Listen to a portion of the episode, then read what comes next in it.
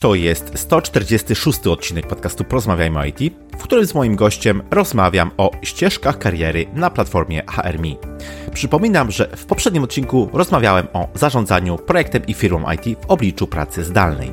Wszystkie linki oraz transkrypcję dzisiejszej rozmowy znajdziesz pod adresem porozmawiajmyoit.pl łamane na 146. Ocena lub recenzja podcastu w Twojej aplikacji jest bardzo cenna, więc nie zapomnij poświęcić na to kilka minut. Ja się nazywam Krzysztof Kępiński, a moją misją jest poszerzanie horyzontów ludzi z branży IT. Środkiem do tego jest m.in. ten podcast. Zostając patronem na platformie Patronite, możesz mi w tym pomóc już dziś. Wejdź na porozmawiajmyoit.pl łamany na wspieram i sprawdź szczegóły. Jednocześnie bardzo dziękuję moim obecnym patronom. A teraz życzę Ci już miłego słuchania. Odpalamy. Cześć, mój dzisiejszy gość to CTO w HRMI. Zajmuje się algorytmami dopasowania ścieżek i ofert dla kandydatów, architekturą systemu oraz procesów wytwarzania programowania. Zawodowo od 7 lat związany z algorytmami przetwarzania dźwięku i rozpoznawania mowy, otwarty na naukę technologii oraz próbowanie nowych sportów wodnych. Moim waszym gościem jest Piotr Klinkę. Cześć Piotr, bardzo miło mi gościcie w podcaście. Cześć Krzysztof, bardzo mi miło z Tobą wreszcie porozmawiać. Wymienialiśmy maile, ale to jednak zupełnie tak. co innego porozmawiać. Dokładnie, dokładnie. E, formuła tego, mm, tej naszej dzisiejszej rozmowy, tego podcastu będzie nieco inna od tego, co e, zazwyczaj e, w mojej audycji występuje. To znaczy, są jakieś założenia co do tego, o czym będziemy mówić, ale raczej będziemy chcieli przeprowadzić sobie taką rozmowę na temat ścieżek kariery, które zostały przez Piotra i przeze mnie przygotowane w ramach właśnie platformy HRMI, więc jestem bardzo ciekawy. Też jestem jak gdyby chłonny na to, żeby się dowiedzieć czegoś nowego o ścieżce, o ścieżce Piotra, czekam na naszą e, rozmowę. Ale rozpocznę standardowo, tak jak każdą e, audycję tutaj w ramach mojego podcastu, czyli pytanie do Ciebie, Piotr, czy słuchasz podcastów? Jeśli tak, to może masz jakieś swoje ulubione, o których chciałbyś powiedzieć? Tak, słucham podcastów jak najbardziej.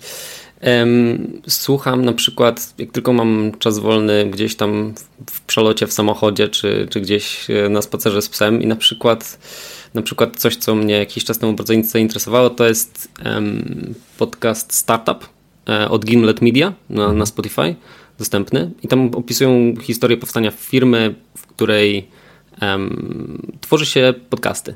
E, ale wszystko jakby z perspektywy tego tworzenia startupu. I podcasty z tak zwanego, oni to nazywają investigative journalism, tak? czyli, mhm. czyli po prostu z takiego dziennikarstwa z krwi i kości. Um, I rzeczywiście fajnie się tego słucha, jest to fajnie opowiedziana historia.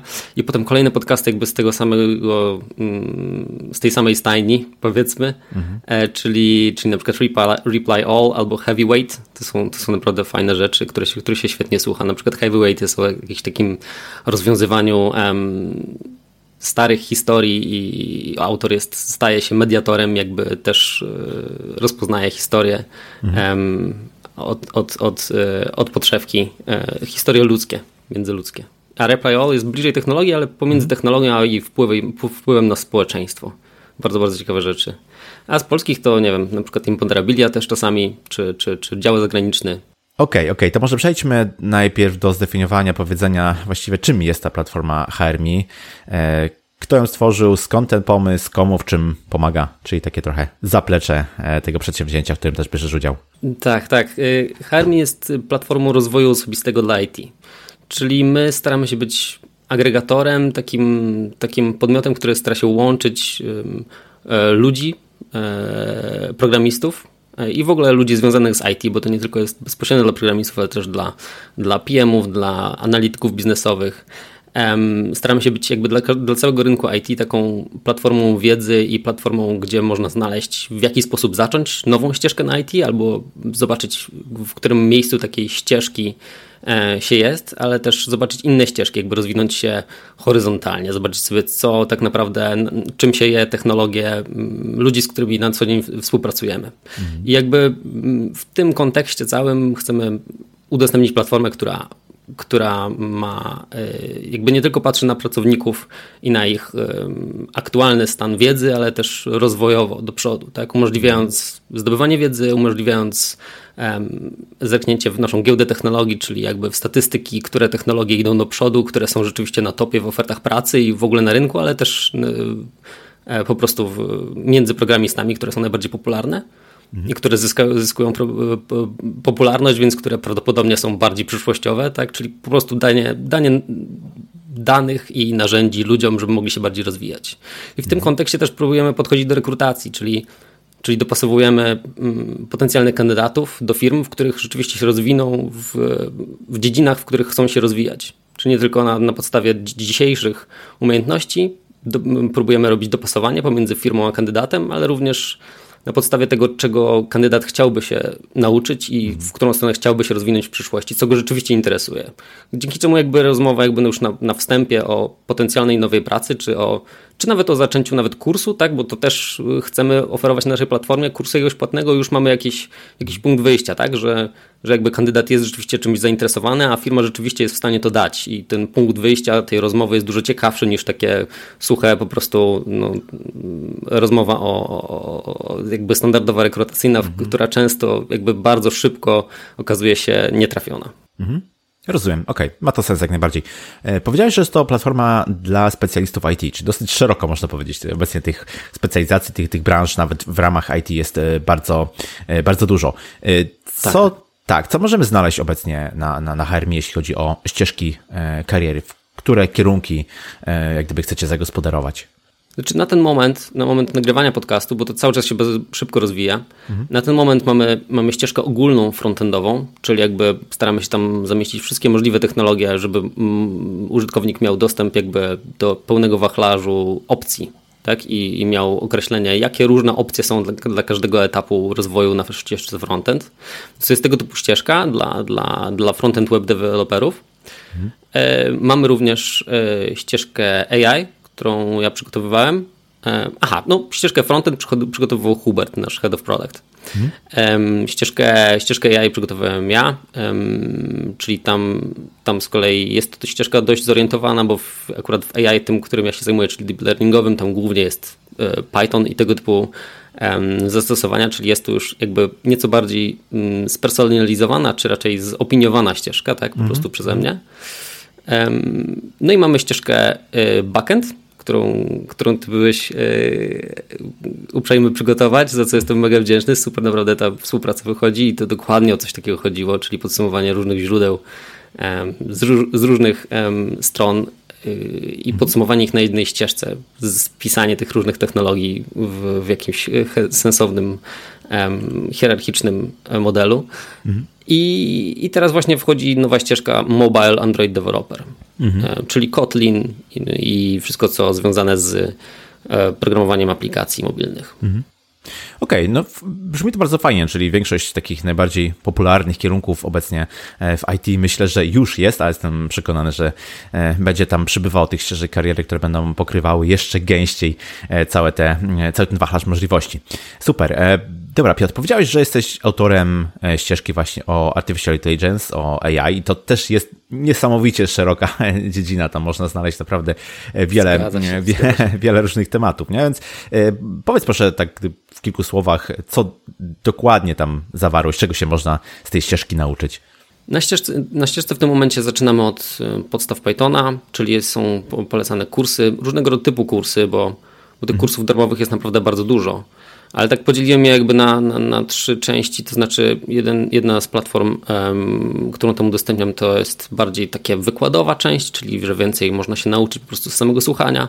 Jedna jest część bardziej taka e, powiedzmy ćwiczeniowa, czyli ćwiczenia są na bieżąco z każdego tematu, mhm. po, po każdym jakby małym akapicie.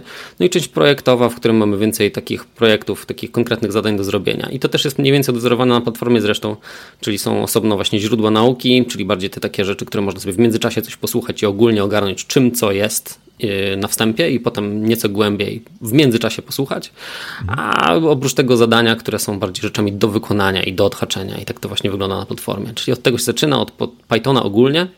Na tym przykładzie jakby mm, opisałem jakby jak wygląda jakby taki konkretny etap ścieżki kariery. Mhm. E, kolejne etapy ścieżki kariery AI rozwijają się poprzez używanie struktur danych w Pythonie, czyli NumPy czy Pandas poprzez e, później machine learning, czyli takie podstawowe, znaczy przynajmniej też jest ciężko czasami określić, co czym jest i na ten temat też chcielibyśmy zacząć rozmowę. Ale machine learning na mojej ścieżce oznacza te standardowe, klasyczne metody machine learningowe, czyli, czyli k-nearest neighbors i e, dopasowanie takie jeszcze nie deep learningowe, tak? I później przechodzimy powoli właśnie w deep learning, czyli głębokie sieci, sieci neuronowe w zastosowaniach różnych. Najpierw po prostu ogólnie czym są głębokie sieci neuronowe, jak wyglądają neurony. Jest, są tam takie źródła, a później konkretne źródła już do konkretnych różnych specjalizacji deep learningowych, czyli, mhm. czyli e, źródło o NLP i embeddings w modelach językowych, e, źródło dotyczące rozpoznawania obrazu, co jest najbardziej popularne jakby w deep learningu, ale też e, źródło dotyczące rozpoznawania, rozpoznawania mowy. Mhm. Jasne. Mniej więcej tym się kończy ścieżka. Ja oczywiście mam mnóstwo pomysłów, jak ją rozwinąć, mhm. ale, ale jest to taka solidna podstawa, z której można wyciągnąć sobie po pierwsze, jakie są etapy, a po drugie, jakie są też opcje, w czym można się rozwinąć, chociażby nawet w samym deep learningu. Mhm, mhm. Okej, okay, jestem bardzo też e, ciekawy, jakim kluczem się tutaj kierowałeś, jeśli chodzi o e, dobór tych, tych rzeczy. I e, coś, nad czym ja się też zastanawiałem, jak czy, czy, czy chcemy dać taką, wiesz, ścieżkę przejścia przez te materiały od e, A do Z, czy też raczej, no nie wiem, dajemy pewien przekrój różnych możliwości, ale nie wszystko tam jest obowiązkowe. E, ja pewnie za chwilę będę opowiadał o swojej ścieżce, więc powiem, jakim, mm -hmm. jakimi zasadami się tutaj kierowałem, ale jestem ciekawy, jak ty to, jak ty to układałeś, nie? Czy to faktycznie oznacza, że żeby te podstawy AI w tym zakresie, o którym ty myślisz, zdobyć, to trzeba no, przysłowiowo odhaczyć wszystkie z tych materiałów, mhm. które, które gdzieś tam umieściłeś, czy też raczej niektóre materiały są dla chętnych, niektóre materiały są poszerzające, a jest jakiś taki core. E, jak ty to widzisz? Jak najbardziej. To ścieżka jakby sama w sobie jest zorientowana od początku do końca. Tak? Ten początek to są te korowe rzeczy, które warto zawsze ogarnąć. Tak? Później im głębiej, tym, tym bardziej wyspecjalizowane są te elementy na ścieżce, więc ym, można jak najbardziej sobie później wybierać. Tak, tak, takim jakby założeniem jakby kierują się ścieżki kariery. Ale to, co poruszyłeś, to jest bardzo ciekawa rzecz, bo jakby w, prak- w w trakcie jakby tworzenia kolejnych ścieżek w praktyce wychodzi nam właśnie to, że niektóre ścieżki są bardziej ogólne, niektóre bardziej szczegółowe. To o czym mówiłem na początku. Nie? Mhm. Ścieżka frontenda jest bardziej podsumowująca różne opcje i starająca się agregować wszystko, a, a ta moja jest raczej bardziej um, konkretna, spersonalizowana, tak? Że czego, czego um, co, co według mnie jest wartościowe w, w, tego typu karierze, czy z czego ja rzeczywiście skorzystałem gdzieś tam u, u siebie przy osobistym rozwoju. I e, tak samo te, te źródła. Źródła są na początku, najczęściej takie starałem się układać, czyli te pierwsze źródła w źródłach nauki są bardziej ogólne, mm, bardziej, bardziej podstawowe, ale też bardziej ogólne, tak podsumowując ogólną wiedzę, a im dalej w las, tym więcej ciekawych ciekawostek, tak, ale mhm. oczywiście nie są one obowiązkowe dla każdego. Jasne, jasne. E, a jakie Jaki poziom założyłeś e, wśród osób, które do takiej ścieżki miałyby e, podejść? Co jest wymagane, powiedzmy, żeby w ogóle rozpocząć tą ścieżkę? Jaka wiedza, jakie umiejętności? Mm, tutaj to jest kolejny, kolejny etap.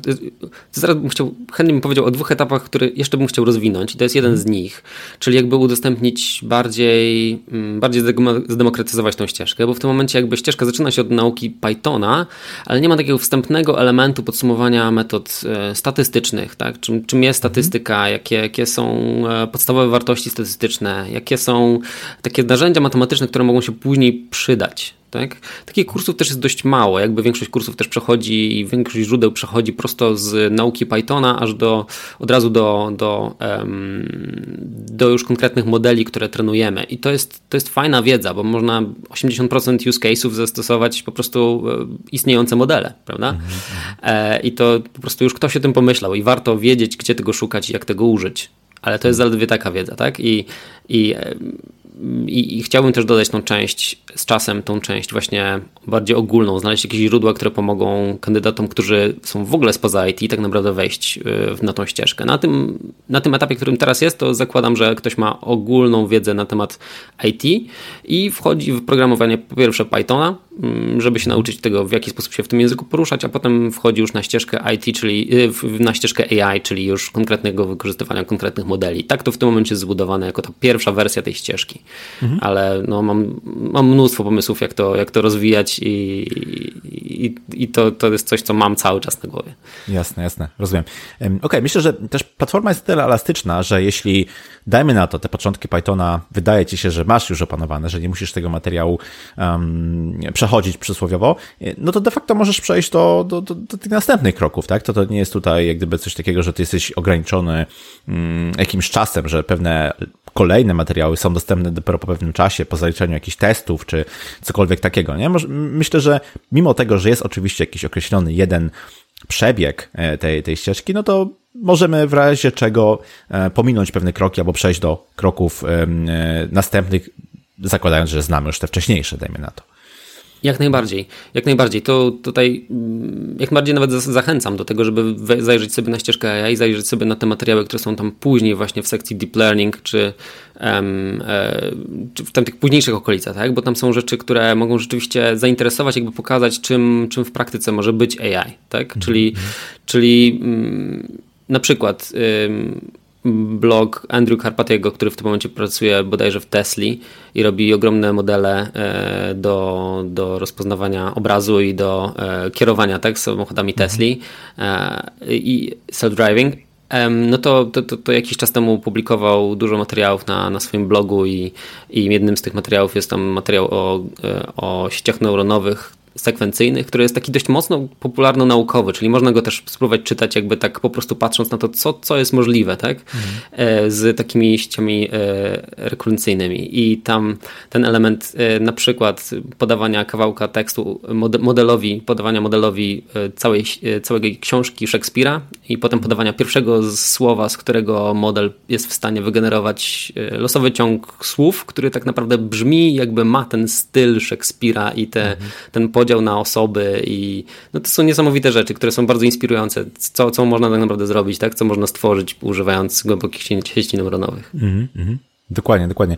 No i ta dziedzina idzie bardzo szybko do przodu, tak? Tu się bardzo, e, bardzo szybko wiele rzeczy zmienia. E, dezaktualizuje się równie szybko. Dlatego zastanawiam się też, na ile takie ścieżki e, są no, du dłużej żyjące niż by, niż, by, niż by mogło się na początku wydawać. Na ile powiedzmy one pokrywają jakieś evergreenowe e, tematy, e, a na ile zakładasz, że mimo wszystko taką ścieżkę trzeba aktualizować, trzeba do niej wracać i to musi być materiał, który nadąża za obecnym rozwojem danej dziedziny. Jeśli, żeby, żeby odpowiedzieć na to pytanie, to, to, czy, mm, to, to, chciałbym powiedzieć nieco więcej o wizji tego, jak bym chciał, żeby się rozwijała ta platforma. Mhm. Bo w tym momencie jakby my zbieramy mm, specjalistów z danych dziedzin, którzy tworzą swoje zopiniowane ścieżki. I to jest super na start, tak? Bo mamy, mamy już coś, jakby użytkownicy mogą w coś zerknąć i, i zobaczyć, jak się, jak się w tym miewają, tak? Ale przyszłościowo coś, co widzę w najlepszym jakby możliwym scenariuszu rozwoju platformy, to jest e, crowdsourcing tych ścieżek, czyli mhm. nasze propozycje wchodzą y, chociażby nawet na GitHuba. Na tym GitHubie są komentowane, jeśli coś ma dużo gwiazdek, to może wejść jako oficjalna ścieżka na HRMI. I to mhm. my nie, nie aspirujemy do miana jakby podmiotu, który daje, tylko który agreguje, tak? Nie, nie chcemy być jakby autorytetem w każdej dziedzinie, bo nie jesteśmy też w stanie i to jest ok. I tak naprawdę dużo wiedzy właśnie takiej dawanej z góry, jakby stare takie metody właśnie nauczania, że ja ci teraz powiem, a ty wiesz, po prostu przestają działać, gdy, gdy rynek się tak dynamicznie zmienia. I, i to jest coś nie do zastosowania, tak? I, i, I chciałbym, żeby te materiały na tej na naszej platformie były tworzone po prostu przez, przez community. Jeśli tylko takie community uda nam się stworzyć, tak? Ale myślę, że to jest bardzo ciekawy, bardzo ciekawa część tak naprawdę polskiego rynku, że mamy tutaj specjalistów od niesamowitych rzeczy, i, i ta, ta, ta, to, to, pole do wymiany to jest coś, co my staramy się zrobić, tak, do wymiany informacji, żeby tutaj yy, u nas też można było się podzielić po prostu swoją wiedzą bardzo, bardzo, bardzo głęboką, którą, którą przy, przynosimy albo po prostu którą, którą e, zbieramy mm, gdzieś też za granicą, czy, czy po prostu w, w codziennej pracy i żeby było pole do wymiany i do, do rozmowy na temat tego, co jest tak naprawdę na topie. Tak? Mhm. I tak samo, tak samo jeśli chodzi o całą resztę platformy. Bardzo jesteśmy otwarci na feedback i to jest dla nas bardzo ważna część na każdym, na każdym etapie. Na przykład tej ścieżce też są okienka e, ankiet, w których zbieramy informacje i e, non stop przetwarzamy i pod tym względem staramy się, e, pod względem po prostu najczęściej wybieranych na przykład kolejnych ścieżek, staramy się szukać kolejnych specjalistów, którzy tworzą kolejne ścieżki, e, którymi ludzie są rzeczywiście zainteresowani. Mhm. Także zapraszam też do tego. E, rzeczywiście zrykamy w ten feedback. Super, super. No to jest, to jest bardzo fajne podejście. E, gdy mówiłeś o tym, że te ścieżki, niektóre są ogólne, niektóre bardziej specjalistyczne, to przyszło mi e, do głowy, że przecież bardzo często nie ma takiej jednej, jedynej, jedynej słusznej ścieżki, jakąkolwiek dziedzinę by wziąć tutaj na, na warsztat. No bo pracując teoretycznie w tym samym staku w dwóch różnych firmach, możemy korzystać z zupełnie różnych feature'ów, z zupełnie innych aspektów danej e, technologii. I wręcz nasz rozwój, chociażby jako programista w firmie A, może wyglądać zupełnie inaczej niż w firmie B, pomimo tego, że teoretycznie korzystają z tych samych, e, z tych samych technologii. Więc być może pokazywanie właśnie tego samego mm, zakresu technologicznego, ale z kilku punktów e, widzenia, pozwoli też odbiorcom, pozwoli też um, użytkownikom tej platformy w jakiś sposób wybrać, która z tych ścieżek względnie bardzo podobna pod względem technologicznym, będzie pasowała bardziej do ich e, profilu. E, I, I, myślę, że nic nie stoi mm. też na przeszkodzie, żeby właśnie ta sama technologia, ten sam język programowania, czy cokolwiek innego, żeby występował w kilku wariantach. Bo mm, to jest tak samo jak chociażby z tymi podcastami, o których Cię pytałem na początku, że Podcastów o technologii, podcastów o biznesie, podcastów o zdrowiu jest mnóstwo, ale to nie chodzi o to, że one poruszają te same treści. E, chodzi o to, że to ta osoba, ten twórcy, ta, ta osoba e, podcastera tutaj jest tym wyróżnikiem, który przyciąga właśnie do konkretnego e, podcastu. Tak samo myślę sobie, że może być e, właśnie ze ścieżkami na, na HRMI, że ten, ten mały akcent, ten, ta mała, małe odróżnienie może być właśnie tym, co powoduje, że no, dana ścieżka nam bardziej pasuje albo mniej. Hmm? Tak, tak, a my chcemy dać właśnie tą platformę, w której, w której można sobie porównać jakby w, w podobnej formie tych różnych autorów, czy te różne jakby podejścia do rozwiązania podobnych problemów, prawda? Mhm. I to jest jakby jedno miejsce, gdzie można sobie je, je przeglądać. I tak naprawdę my nie, nie jesteśmy też um, tutaj jakby nie, znaczy pewnie być może w przyszłości będziemy też tworzyli własne treści naukowe, tak? Mhm. Ale jakby my raczej staramy się pozwolić ludziom wyjść z własnych baniek, tak? które tworzą się w, w, firmach i w których myślimy sobie, że no, to jest jedyna możliwość do rozwiązania tego problemu. Jak tylko wyjdziemy na zewnątrz, to często okazuje się, że, że jest mnóstwo różnych możliwości rozwiązywania problemów i że i, i, i często w tym toniemy od razu i jest taka niechęć, tak? My chcemy dać ten, tą opcję jakby wyboru, że, że jeśli interesujesz, interesujesz się backendem na przykład, tak, to masz tutaj trzy, cztery różne opcje, jak można akurat podejść do zagadnienia backendu i otwórzmy się wszerz, tak? Otwórzmy się na boki na różne inne rozwiązania i to jest, to jest właśnie coś, co gdzieś tam nam przyświeca przy tworzeniu tej platformy. Jasne. No i tutaj w to wszystko się idealnie wpisuje twoja ścieżka, prawda? To jest właśnie mhm. backend, ale konkretne podejście do backendu, które jest tak. dla mnie mega ciekawe. Możesz tak, opowiedzieć tak. coś co nieco? Oczywiście, z chęcią. E, dokładnie. E, backend jest bardzo szerokim zagadnieniem, tak? Możemy skorzystać z różnych technologii, które e, no, ten backend pomogą nam zrealizować. E, ja akurat od prawie czterech lat e, mocno gdzieś zagnieździłem się w takiej niszowej dosyć technologii, no, dosyć niszowym języku, mianowicie Elixir. Mm, z racji na to, że on się bardzo dobrze sprawdza właśnie na backendzie aplikacji webowych, to postanowiłem tą swoją ścieżkę oprzeć właśnie dokładnie o, o Elixira. Backend oczywiście jest też szerokim zagadnieniem i no, najbardziej gdyby charakterystycznym, czy najbardziej rozpoznawalnym na ten moment jest pewnie backend aplikacji e, webowych, czy też w ogólności jakiś backend, który serwuje e, API, tak? Mhm, Później mm -hmm, konsumentem mm -hmm. tego mogą być różne końcówki, to może być aplikacja e, webowa, ale też mobilna, czy też jakieś inne API. No, natomiast gdyby chodzi mi o to, że mm, poprzez HTTP wystawiamy pewien, pewien interfejs API, który później może być konsumowany przez przez, e, przez e, inne serwisy. No i z racji na to, że, że Elixir bardzo fajnie się tam e, sprawdza, no to postanowiłem właśnie wpleść tą moją ścieżkę, w tą moją ścieżkę backendową, tą technologię. No jest funkcyjny. To jest, jest coś, co mnie jest, tutaj jest w tym wszystkim jakoś faktycznie. interesuje. Już jakiś czas temu czytałem też o, o Clojure na przykład i gdzieś tam natk natk mhm. natknąłem się parę razy na książki o tym, ale jakoś nigdy nie, nie zabrałem się tak, wiesz, nie, nie miałem takiego punktu wejścia, że dobra, to tutaj zacznij, zacznij sobie z tym zadaniem. Coś, coś takiego takiego Tak, Mega by mi się tak. przydało, więc jak tylko będę miał, wiesz, chwilę wolną, to chętnie zagłębię się w twoją ścieżkę, naprawdę. Zachęcam. E, tak faktycznie, ten język jest, e, on się, można powiedzieć, historycznie trochę wywodzi, czy jest, może wywodzi to źle powiedziane, ale jest gdzieś powiązany z językiem Ruby. A język Ruby z kolei, on powstał, i to było wręcz wpisane w jego, w jego e, podstawy, powstał po to, żeby dawać przyjemność deweloperom, programistom, tak, żeby ten kod, który jest pisany był e, czytelny, żeby był przejrzysty, żeby nie trzeba było pisać wiele boilerplate'u niezbędnego do zrealizowania e, czegoś. I um, Elixir z racji na to, że był um, stworzony przez kogoś, kto wcześniej był w, powiedziałbym, w core teamie związanym z Rubim, no to oczywiście wiele tych inspiracji tutaj czerpie i a, też ta ta radość, ta, to, to developer experience, które było charakterystyczne dla Rubiego, zostało, można powiedzieć, przeportowane tutaj do, do, e, do Elixira.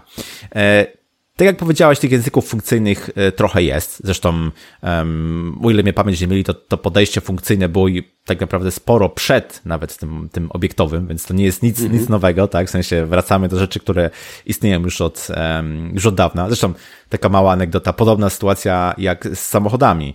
Pierwsze samochody były samochodami elektrycznymi na, na, na jakieś baterie czy, czy, czy, tak. czy właśnie akumulatory. Tak, a ostatnio nie, o tym czytałem, rzeczywiście, tak. I to tylko Henry Ford po prostu zrobił tak, pierwszą tak, linię tak, spalinową i to wybuchło, nie? Też o tym czytałem dokładnie. ostatnio. Ciekawe teraz odkrywamy ponownie e, właśnie to, to podejście do samochodów elektrycznych, ale przecież ono istniało od dawna. I tak samo jest z programowaniem funkcyjnym. Ono istniało też wcześniej, teraz je trochę ponownie e, odkrywamy z, z różnych przyczyn.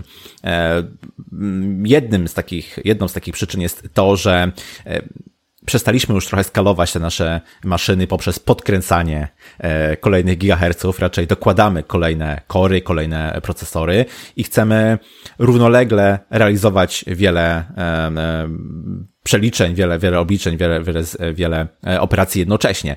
E, no i żeby to w miarę robić bez bólu głowy, no to chcielibyśmy właśnie mieć takie, e, takie, takie, takie podejście do tego, które nam gwarantuje, że coś, coś, co się wykonuje na, powiedzmy, umownie, korze pierwszym, nie będzie miało wpływu na kor drugi, a jednocześnie, a jednocześnie, no nie będą jakieś problemy czy błędy spowodowane jednym obliczeniem nie będą wpływały na drugie i tak dalej, i tak dalej.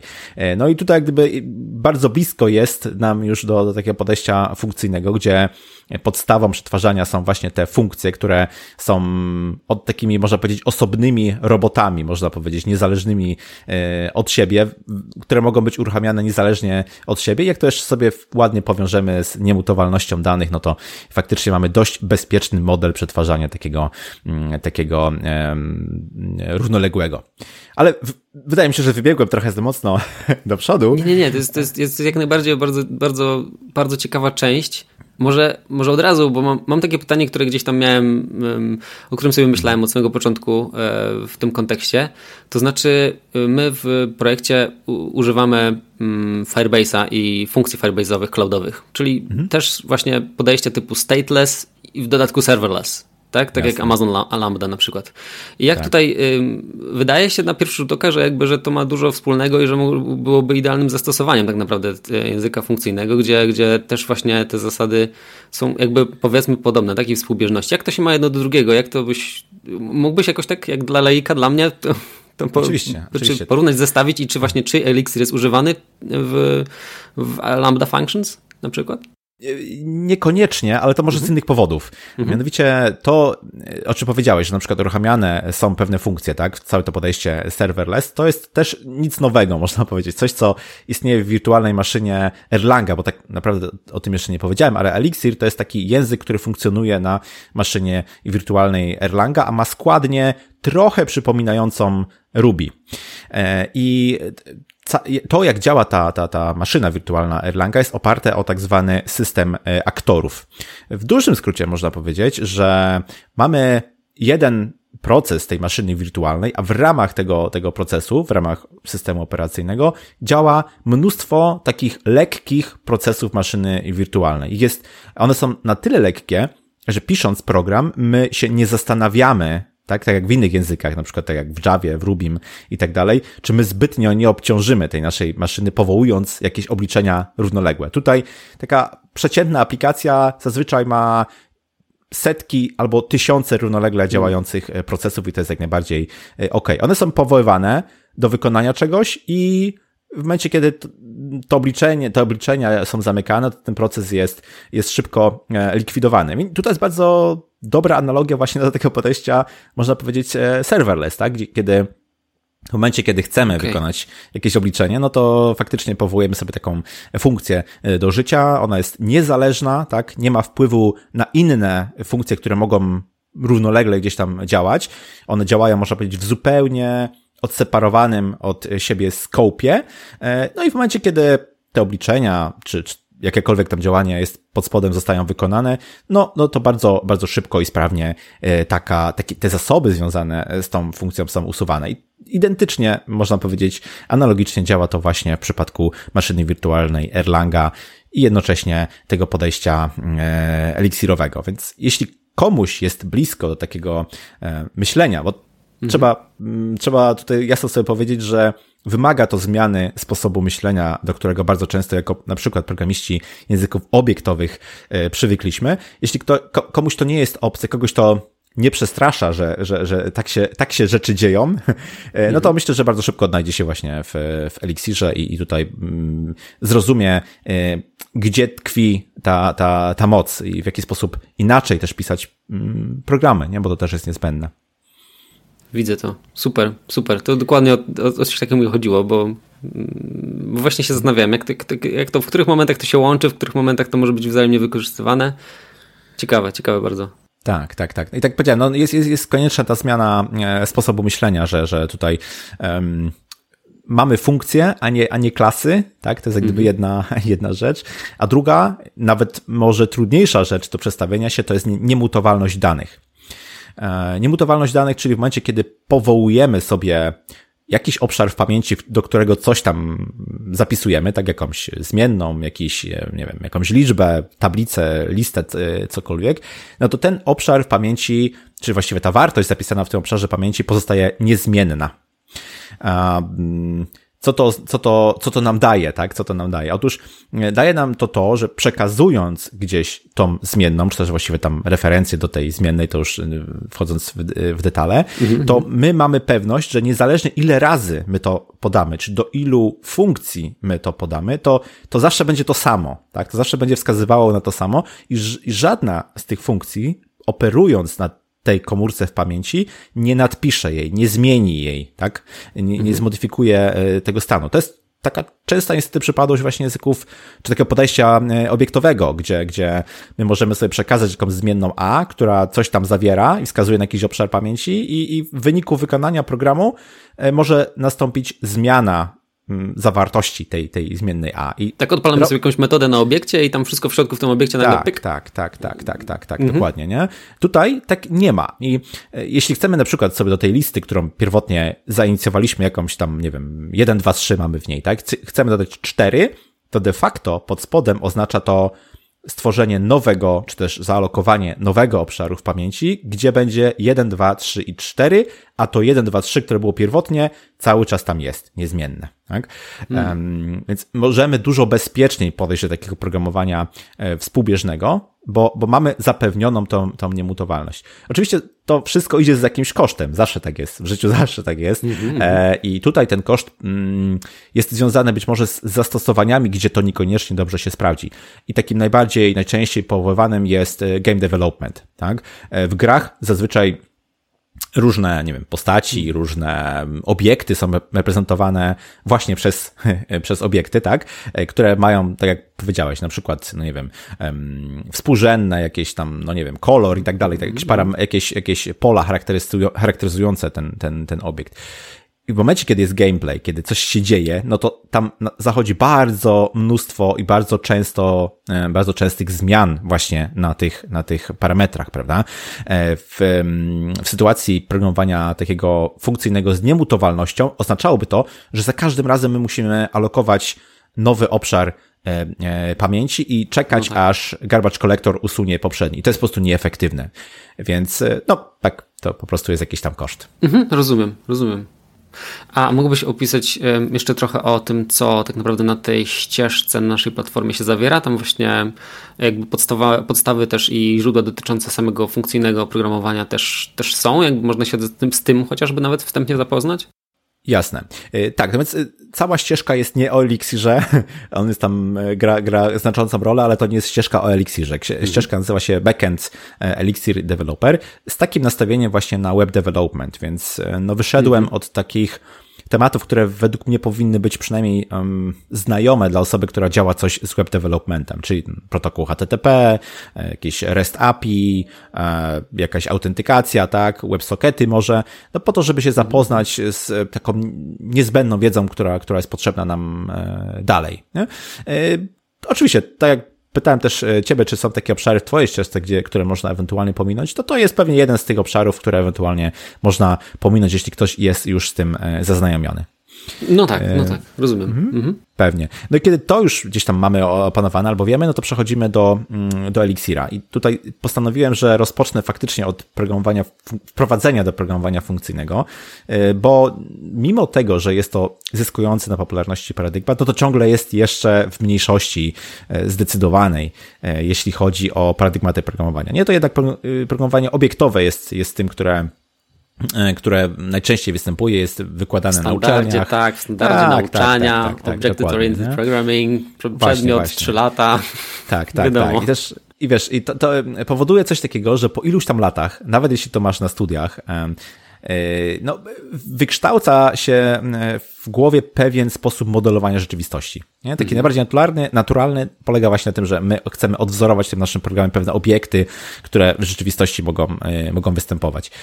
I no, żeby przejść na taki język funkcyjny, trzeba trochę inaczej myśleć o, o, o tym modelowaniu programu, tak? Tutaj raczej, raczej mówimy już naprawdę schodząc do najprostszej analogii, do tego, że program jest jak taka linia produkcyjna gdzieś tam w fabryce. E, na tej linii co jakiś czas występuje jakiś robot i ten robot, robot przejmuje mm, coś, co do niego jest dostarczane, wykonuje sobie znajomą i charakterystyczną pracę i podaje do następnego robota dalszy etap, do, do dalszego etapu powiedzmy jakieś tam dane. No i właśnie tym, co jest podawane, tym, co się na tej linii porusza, to są dane. Więc program to jest bardziej taki e, pipeline, e, taka, taka linia przetwarzania danych. Jak gdyby mm -hmm. występują właściwie nie klasy i obiekty, tak jak to ma w programowaniu obiektowym miejsce, ale występują dane i występują funkcje, które są takimi właśnie mechanizmami, coś robiącymi z, z, tymi, z tymi danymi, tak w dużym, dużym skrócie. Okej, okay, okej, okay. zaczynam sobie wyobrażać. świetnie, świetnie. Więc, więc, więc postanowiłem, że, że, że parę takich no, no, no, materiałów e, dla początkujących właśnie związanych z programowaniem funkcyjnym wypadałoby, wypadałoby tam uwzględnić. E, następnie przechodzimy do, do Elixira. No i tutaj jak gdyby nie, nie odkrywam żadnego koła na nowo, no to są takie podstawowe rzeczy związane e, z tym, czy każdym innym językiem programowania, z, e, czyli z jakąś tam składnią, jak gdyby w pierwszej e, kolejności i w dalszej kolejności z mm, szeroko rozumianym toolingiem wokoło tego.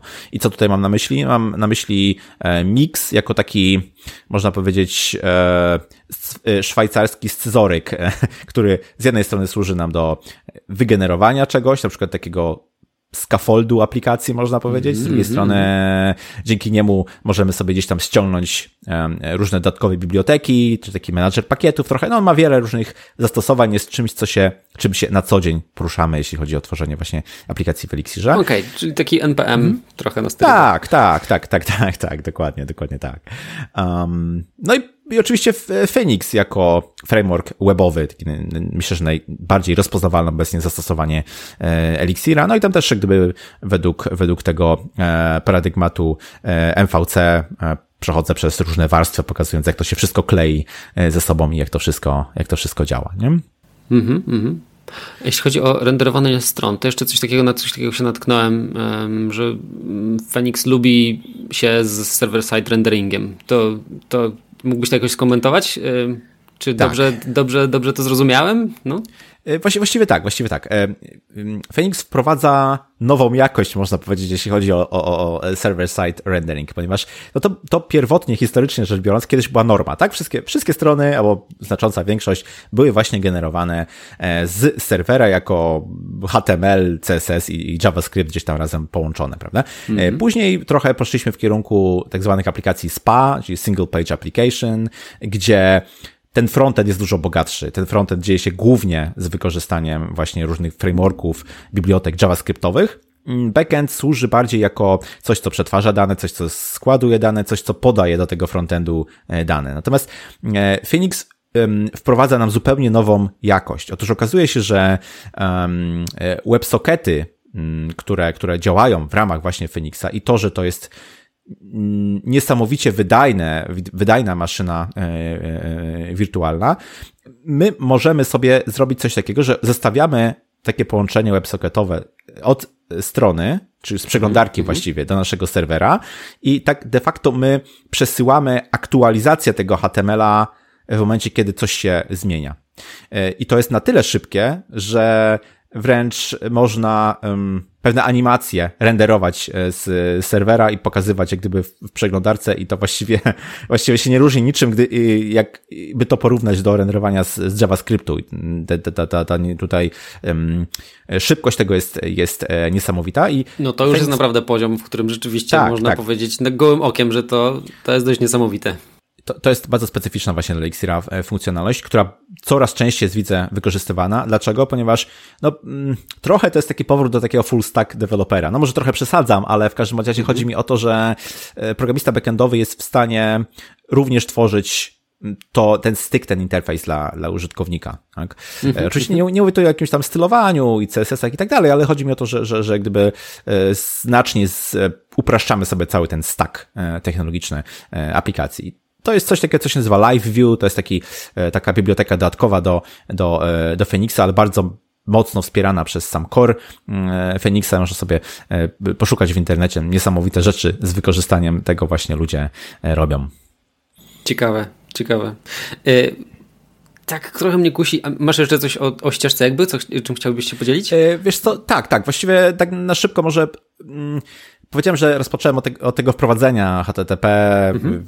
web i tak dalej, i tak dalej. W następnej kolejności mamy język i, i, ten, i ten framework, no ale to jak gdyby nam nie zamyka całości, nie, nie, nie, nie daje pełnego, pełnych, pełnych, pełnych możliwości stworzenia aplikacji. Do tego potrzebujemy jeszcze wiedzieć co nieco o danych, tak? No, większość aplikacji ma jak, jakąś tam warstwę danych, składowania tych danych i tak dalej, więc ja też tam dotykam takich tematów właśnie jak y, bardzo, bardzo, bardzo krótko, czym jest SQL, jak działa biblioteka Ecto, które umożliwia nam komunikację e, z bazą danych. I bardzo, bardzo delikatnie dotykam też e, klocków, które w wielu aplikacjach produkcyjnych są e, wykorzystywane, które są używane, mianowicie Elasticsearch, RabbitMQ i Kafka, ale to tylko bardziej, żeby zajawić, bo, bo tutaj jak gdyby każdy z tych tematów mógł być osobną ścieżką de facto. Mm -hmm, mm -hmm. tak, tak.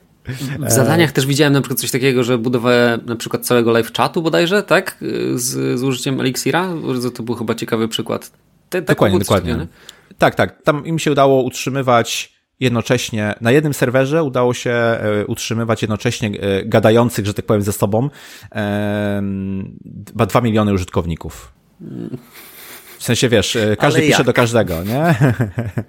No tak, no, to, tak, tak, tak, tak, to, tak to właśnie działa. Ale wiesz, tutaj jak gdyby jeszcze, żeby trochę podkręcić jeszcze, jeszcze bardziej te, te, te, te możliwości, to dodam, że WhatsApp, który być może jest kojarzony przez większość e, słuchaczy, to jest aplikacja napisana w Erlangu. No de facto Elixir i Erlang to jest de facto to samo, bo to się kompiluje do tego samego e, bytecodu, no to WhatsApp, zanim jeszcze został przejęty przez, e, przez Facebooka, e, on był stworzony i utrzymywany przez zespół 50 inżynierów, gdzie tam było już kilkaset milionów aktywnych użytkowników, co też pokazuje, jak mało potrzeba, żeby tak wielką aplikację stworzyć i, i, i utrzymywać. Nieźle, nieźle, niezły przykład. Super. Super. To mhm. Elixir to, tak jak właśnie powiedziałeś, Erlang, e, e, tak, tak sobie to wyobrażam. Erlang programowanie funkcyjne i Ruby i połączenie tych trzech gdzieś tam, tak? Erlang rozumiem, że też jest funkcyjny, czy, czy jak to wygląda? Bo... Tak, tak, tak. Erlang jest, znaczy mhm. jest, jest wieloparadygmatowy, ale funkcyjny jest rozumiem. jak gdyby paradygmat tam, tam, tam przodujący. No, no. Rozumiem, I rozumiem.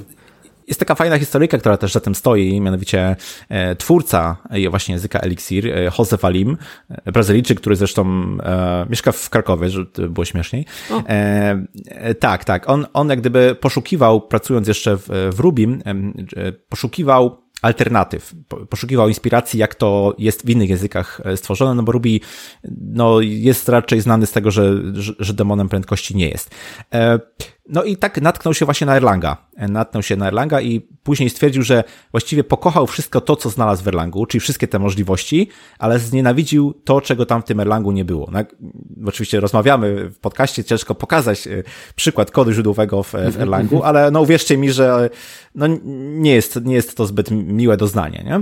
E, Dlatego, dlatego wiesz, postanowił, postanowił właśnie stworzyć taką trochę hybrydę, czyli dać te możliwości maszyny wirtualnej Erlanga, ale z taką składnią, która jest przyjemniejsza dla, dla dewelopera, no i tak właśnie powstał Elixir. Super, super, to jest dobra historia. Ehm, czyli prostota kodu, tak? Prostota tworzenia prostych aplikacji, to, to jest zachowane z Ruby, tak? Dobrze rozumiem.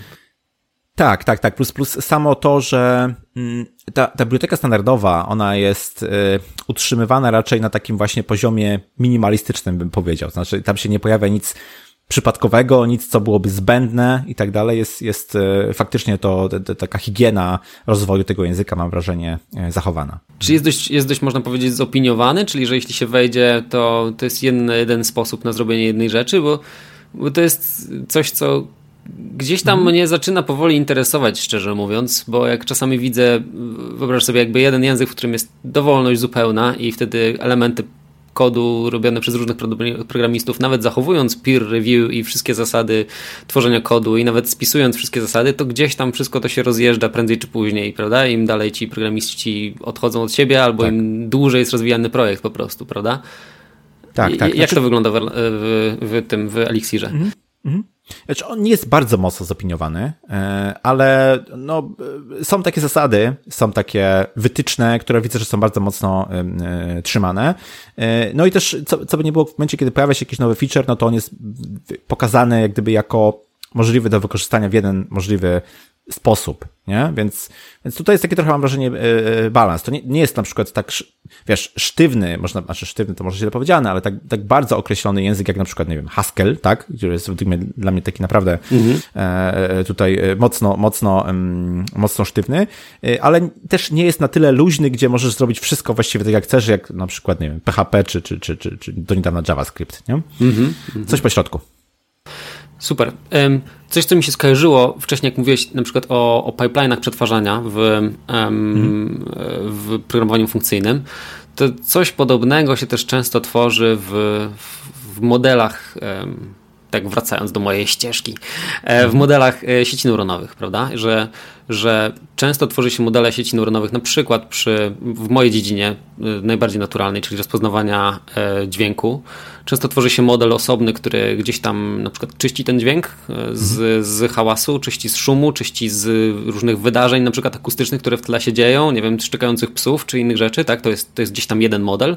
Potem jest kolejny model, który ma inne zasady działania. Aha, no i ten model może być wykorzystywany, wykorzystywany do różnych zastosowań, tak? Czyli może być mhm. wykorzystywany na przykład w, w, e, w preprocesingu dźwięku do, do tej rozmowy, którą na przykład teraz prowadzimy e, przez internet, tak, żeby ten dźwięk, który my słyszymy był lepszy, ale też na przykład do czyszczenia dźwięku, który potem wchodzi na kolejne algorytmy, na przykład na rozpoznawanie mowy. I to jest kolejny algorytm. I kolejne dane, kolejne wejściowe, on też się składa z paru elementów, prawda?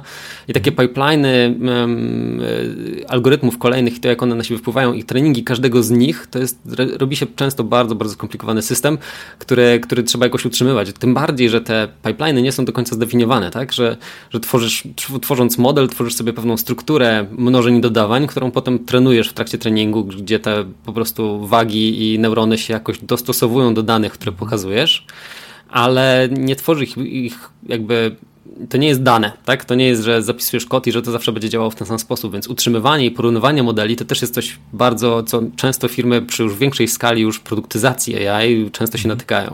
To jest kolejna rzecz, którą bym bardzo chciał też uwzględnić w, na ścieżce AI, czyli e, MLOps, e, Machine Learning Operations, czyli coś w stylu DevOps, tak? Połączenie e, po, pojęcia, podejścia DevOps, czy raczej nawet GitOps, żeby, żeby po prostu każdy zabieg dotyczący developmentu, całe CI/CD przenieść w sferę tworzenia modeli. Czyli, że po prostu każdy tworzy sobie kod, który tworzy modele, ale jest jedno centralne repozytorium od tego kodu, jest też jedno centralne repozytorium od danych, w których też każdy może sobie zapisywać kolejne dane. Jeśli na przykład je przetworzy jakimś, jako data engineer, przetworzy je jakąś pipeline'ą z kolei przetwarzania danych, zgeneruje, wygeneruje jakieś feature'y albo po prostu dane bazujące na tych danych rozszerzy mhm. na przykład, tak, bo po prostu mamy 500 y, przykładów, a potrzebujemy 5000. No coś trzeba z tym zrobić, żeby jakoś się przemieszać, żeby, żeby mieć tych danych więcej. Też takie rzeczy się robi i potem to zwersjonować i potem zwersjonować kolejne modele, które się generują na tych danych, na tym kodzie modelu w konkretnym treningu, przy konkretnych hiperparametrach treningu treningów. I tych zastosowań jest coraz więcej, coraz więcej z platform, które takie rzeczy robią i to jest coś, co, co, co pewnie, pewnie do, do czego bym niedługo chciał usiąść i uzupełnić takie elementy tej ścieżki. Jest tam naprawdę bardzo dużo jeszcze rzeczy, które można by było dodawać i dodawać. Ten mm. temat AI jest, cały czas się rozwija i no tak jak mówiłem, nie? że to ciężko jest zrobić wszystko, wszystko samemu, ale, ale mam ambicje, żeby to jeszcze dalej rozwijać. Jasne. No to wiesz, ja jestem spokojny o tą twoją ścieżkę. Myślę, że ona będzie, będzie jeszcze długo, długo rozwijana. Tych, tych tematów, o których, tutaj, o których tutaj powiedziałeś, które planujesz dodać, jest naprawdę, e, naprawdę sporo, więc, więc jestem o to akurat spokojny. E, ale też chciałbym cię e, zapytać, już tak powoli zmierzając do końca, co jeśli chodzi o samą platformę, planujecie zmieniać, dodawać, w których kierunkach rozwijać jakby samą, samą platformę HRMI?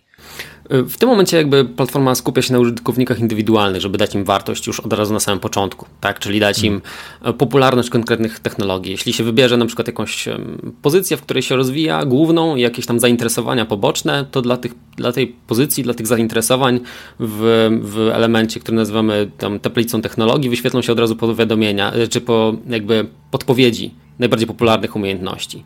Czyli od samej góry lecą po prostu najbardziej popularne umiejętności w ofertach pracy. I to już mamy od razu na samym wstępie, tak wybierając sobie, jakie w zasadzie umiejętności znam. To nie trzeba się nad tym zastanawiać, można od razu sobie wypełnić można od razu sobie też wypełnić elementy, których chcemy się nauczyć. tudzież planujemy, tudzież już teraz się uczymy. To są te trzy dziedziny, w których zapisujemy umiejętności i potem dla, tych, dla tego podziału umiejętności w tym momencie pracujemy nad tym, żeby udostępniać e, użytkownikom dopasowane oferty pracy. Czyli żeby mogli też właśnie się rozwijać w tym tym w przyszłości, czyli szukamy ofert pracy, zbieramy informacje od pracodawców i, i też w tą stronę chcemy się rozwijać, czyli zbierać coraz więcej informacji od pracodawców, w jaki sposób, jakich programistów poszukują, jaki jest ten profil, żeby jakby już nieco dalej być w tym, w tym procesie, żeby, żeby zarówno e, użytkownikom było milej w tym wszystkim uczestniczyć, to znaczy, że rzeczywiście te oferty pracy są dla nich zorientowane, że to nie jest kolejna, kolejna oferta e, wysyłana na innym e. portalu, e, na którym często są wysyłane oferty pracy i po prostu większość z nich, przynajmniej do mnie, jest po prostu no, nie, zupełnie nietrafiona. Mhm mam, mam, chcemy to zrobić inaczej, tak? Chcemy to zrobić inaczej i bazować na tym, w którą stronę się użytkownik chce rozwijać. No i w tym momencie ten rozwój jest, polega głównie na konkretnych technologiach, tak? Tylko, że skąd brać te technologie? W czym, w czym tak naprawdę e, warto się rozwijać, tak? Czyli, czy również udostępniać statystyki na, na giełdzie technologii, którą planujemy wdrożyć, udostępniać statystyki dotyczące tego, które, które umiejętności są najbardziej popularne, ale też które są najlepiej płatne, które są, które mhm. idą do góry, tak? które, w, które też y, nie tylko umiejętności same, ale które y, dziedziny pracy, czyli, czyli kategorie pracy, które są najbardziej popularne w tym momencie i które rosną do góry, tak? Mhm. Rosną do góry, no to, to nie jest dobrze powiedziane, ale, ale których popularność rośnie, tak? I, tak, i, i to wszystko dać użytkownikom, żeby mogli sobie sami wybierać tak naprawdę, co ich interesuje, najlepiej jeszcze zawierając informacje na temat tego, które e, dziedziny w pracy w IT, również te bardziej miękkie, które mogą im pasować na podstawie ich miękkich skilli. To jest też coś, co bardzo bym chciał rozwinąć, um, ale to chyba w, w późniejszym etapie, tak? Czyli dopasowanie też pod względem tego, że tak naprawdę czy twoja robota jest dopasowana do twoich, do twoich naturalnych um, umiejętności, tudzież do twoich naturalnych jakby regionów, w których lubisz działać, tak? Czy lubisz działać bardziej z klientem, czy lubisz działać bardziej z produktem, czy lubisz bardziej, bardziej z ludźmi, czy bardziej z kodem, tak? I te to, te, ta specyfika jest y, specyficzna per kategoria, ale też często jest specyficzna per, per, per oferta pracy i tutaj też są jeszcze mhm. wiesz, y, działy, w których można by było dalej jeszcze rozwijać tą platformę. No pomysłów mamy, jak słyszysz, milion. Pierwszą, pierwszą rzeczą to właśnie jest giełda technologii, potem dopasowane oferty pracy i mam nadzieję też zbierać feedback od ludzi, czy to rzeczywiście jest oferta pracy dopasowana od nich i, mhm. i, i coraz bardziej tunować ten algorytm matchingu pomiędzy pracodawcami a, a użytkownikami. Cieszę się, że mogłem chociaż małą cegiełkę do tego wszystkiego od siebie dołożyć. Eee, tak. A, dzięki a dzisiaj... wielkie, dzięki wielkie, naprawdę doceniam. świetnie, świetnie. Moim gościem dzisiaj był Piotr Klinker. Rozmawialiśmy o ścieżkach kariery na platformie HRMI. No i co Piotrze, oczywiście odsyłamy do HRMI, hr, tak? E, tak? Gdzie jeszcze? Gdzie, gdzie, gdzie Cię można znaleźć? Gdzie można się do Ciebie jeszcze odezwać? Przez stronę hrmi.co można, można wejść, zobaczyć naszą platformę, naszą publiczną betę. Można tam też zerknąć na naszego LinkedIna, e, gdzie, gdzie widać e, nasz, nas, nasz team, z nami się też e, kontaktować, czyli zarówno ze mną, Piotr Klinkę na LinkedInie, ale też z naszym CEO, y, pisać, jeśli macie jakiekolwiek uwagi, pisać też dużo, w, jeśli tylko macie coś, co rzeczywiście chcielibyście zobaczyć, albo co Was interesuje, czy, czy, czy może co Was zawiodło, tak? Co, w czym powinniśmy robić co, lepszą robotę, to notujcie to w tych ankietach, które publikujemy na naszej platformie, e, też je czytamy, także i również oczywiście na naszym Facebooku, gdzie staramy się publikować jakieś e, fakty dotyczące trendów, technologii i, mhm i, i, i posty z, naszy, z naszego bloga, gdzie publikujemy różne materiały na temat e, rozwoju w IT, ale też po prostu konkretne wywiady, gdzie można sobie zobaczyć konkretną ścieżkę kariery konkretnego człowieka, który rzeczywiście taką ścieżkę kariery przeszedł. E, to tyle chyba. Zapraszam. Hmm. Dokładnie, zapraszamy. Linki oczywiście jak zawsze będą tace do e, odcinka. Piotr, jeszcze raz z mojej strony bardzo Ci dziękuję, bardzo e, fajna nam się tutaj rozmowa partnerska wywiązała. Dzięki za Twój czas, za poświęcony czas. No i co? Do usłyszenia. Bardzo mi miło i, i do usłyszenia. I to na tyle z tego, co przygotowałem dla Ciebie na dzisiaj. Platforma HRMI tworzy ciekawe podejście do kształcenia i oceniania umiejętności IT bazując na ścieżkach kariery. Projekt z pewnością wart obserwowania. Cieszę się, że twórcy platformy zaprosili mnie do współpracy, czego efektem jest stworzona przeze mnie ścieżka Elixir Backend Developer. Jeśli ten odcinek był dla Ciebie interesujący i przydatny, oddziel Cię proszę recenzją, oceną lub komentarzem w social mediach. Jeśli masz jakieś pytania, pisz śmiało na krzysztofmapa.porozmawiajmy.it.pl Zapraszam też do moich mediów społecznościowych. Ja się nazywam Krzysztof Kępiński, a to był odcinek podcastu Porozmawiajmy IT o ścieżkach kariery na platformie HRMI. Zapraszam do kolejnego odcinka już za tydzień. Cześć!